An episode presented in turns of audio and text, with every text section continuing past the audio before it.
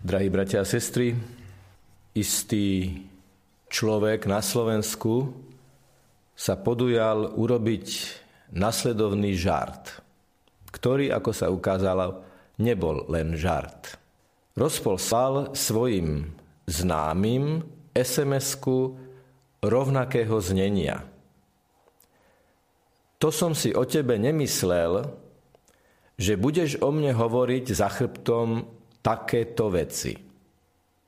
On nevedel, či tí jeho známi naozaj za jeho chrbtom rozprávajú o ňom zle. Jednoducho urobil pokus. Postupne až dve tretiny tých, ktorým poslal túto správu krátku, začal dostávať odpovede. To ma veľmi mrzí, že si sa to dozvedel, ale ja som to tak nemyslel. Ja som ťa nechcel hovoriť, ja som ti nechcel zle.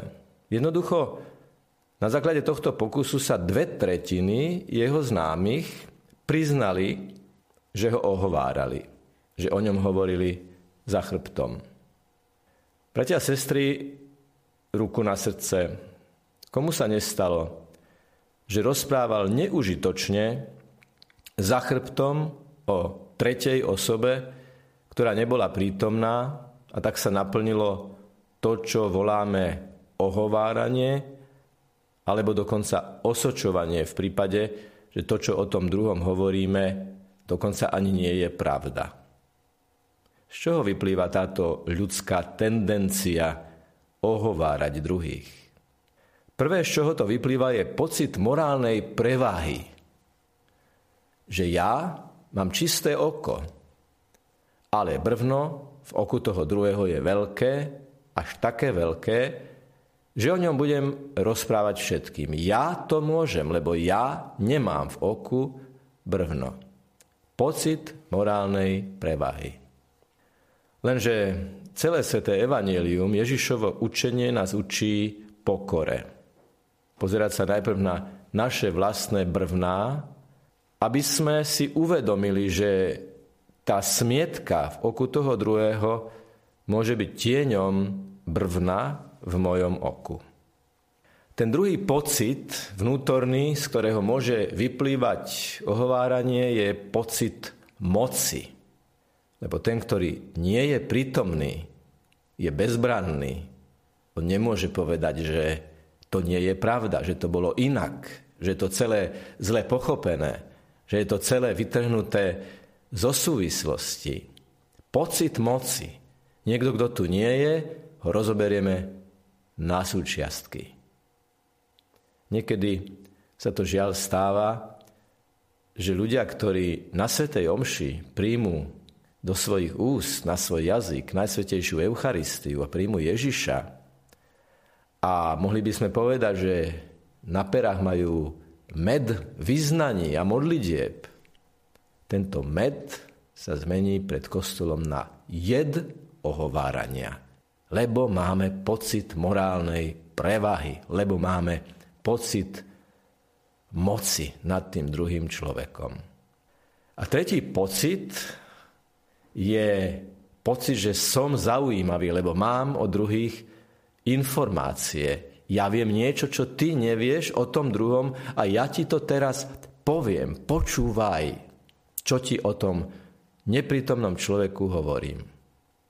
Svetý František Saleský, veľký učiteľ duchovného života, má na ohováranie veľmi tvrdé slova. Hovorí o trojnásobnej duchovnej vražde. Prvá, vraždím svoju dušu, keď pácham smrteľný hriech ohovárania. Druhá duchovná vražda je pohoršenie, do ktorého vťahujem tú osobu, pred ktorou chcem byť s pocitom moci a morálnej prevahy zaujímavý. Ja mu dávam zlý príklad. A tretie zabitie je ten, o ktorom hovoríme. Vzali sme mu česť, vzali sme mu úctu a medzi dvoch ľudí sme vpašovali predsudok. Zabili sme tú tretiu bezbrannú neprítomnú osobu. A tak nám církev dnes predstavuje svätého Jána zlatoústého muža, ktorý tak účinne, tak čisto, tak presvedčivo hovoril, že mnohí ľudia sa na základe jeho reči obrátili. Mnohí ľudia na základe jeho prejavov precitli do hĺbšej viery v Ježiša Krista, v Boha. A tak si môžeme dnes, v piatočný deň, ktorý je dňom pokánia, môžeme položiť takú otázku, ktorá je nepríjemná, ale na ktorú odpoveď môže byť veľmi očistná, uzdravujúca a taká vedúca k zmrtvých vstaniu vo vzťahoch. A tá otázka znie, čo ide z mojich pérí? Zlato? Som zlato ústy? To, čo hovorím, je na budovanie tých druhých. To, čo hovorím, tých druhých dvíha, zušľachťuje, naplňa svetlom, naplňa pozitívnym myslením. A to najpozitívnejšie myslenie je myslenie v Božej prítomnosti. Jednoducho, čo ide z mojich perí? Med alebo jed? Zlato alebo hrdza, ktorá všetko znečisťuje. A tak aj dnes príjmeme tú Eucharistiu a vy urobíte si doma, ktorý nemôžete ísť do chrámu, duchovné sveté príjmanie. Myslíme na ten náš jazyk, na tie naše ústa, ale najmä naše srdce. Lebo, ako hovorí písmo, z plnosti srdca hovoria ústa, alebo z prázdnoty, alebo nedaj Bože zloby srdca hovoria ústa. Ježiš vie, aké je ťažké niekedy nehovoriť o druhých za chrbtom.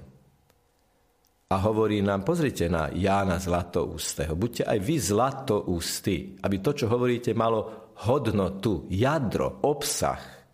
A to má vždy v najprvšej miere vtedy, keď tí druhí žijú viac, žijú hĺbšie, žijú lepšie, aj na základe toho, čo im my povieme, alebo nepovieme. Pane Ježišu, Jazyk je mocná zbraň. Slovo môže zabiť a slovo môže zdvihnúť. My ťa prosíme, daj, aby naše slova vždy len dvíhali. Nech je pochválený Pán Ježiš Kristus. Amen.